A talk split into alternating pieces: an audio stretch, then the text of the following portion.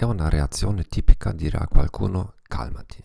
Come genitori potremmo dirlo tutto il tempo. Secondo l'istruttore di polizia e autore George Thompson, questa è una risposta molto controproducente. Se il nostro avversario è arrabbiato, questa risposta non funziona quasi mai. Al contrario, lo fa arrabbiare di più. Come mai? Perché ora abbiamo individuato un nuovo problema, la sua rabbia. Cosa potresti dire invece? Thompson suggerisce quanto segue. Andrà tutto bene, parla con me, qual è il problema? E se qualcuno ti dice calmati, guarda, ovviamente non sono calmo e ci sono ragioni per questo. Parliamo di loro. Compiti a casa. Prova a sostituire la tua risposta abituale con uno dei suggerimenti di qui sopra.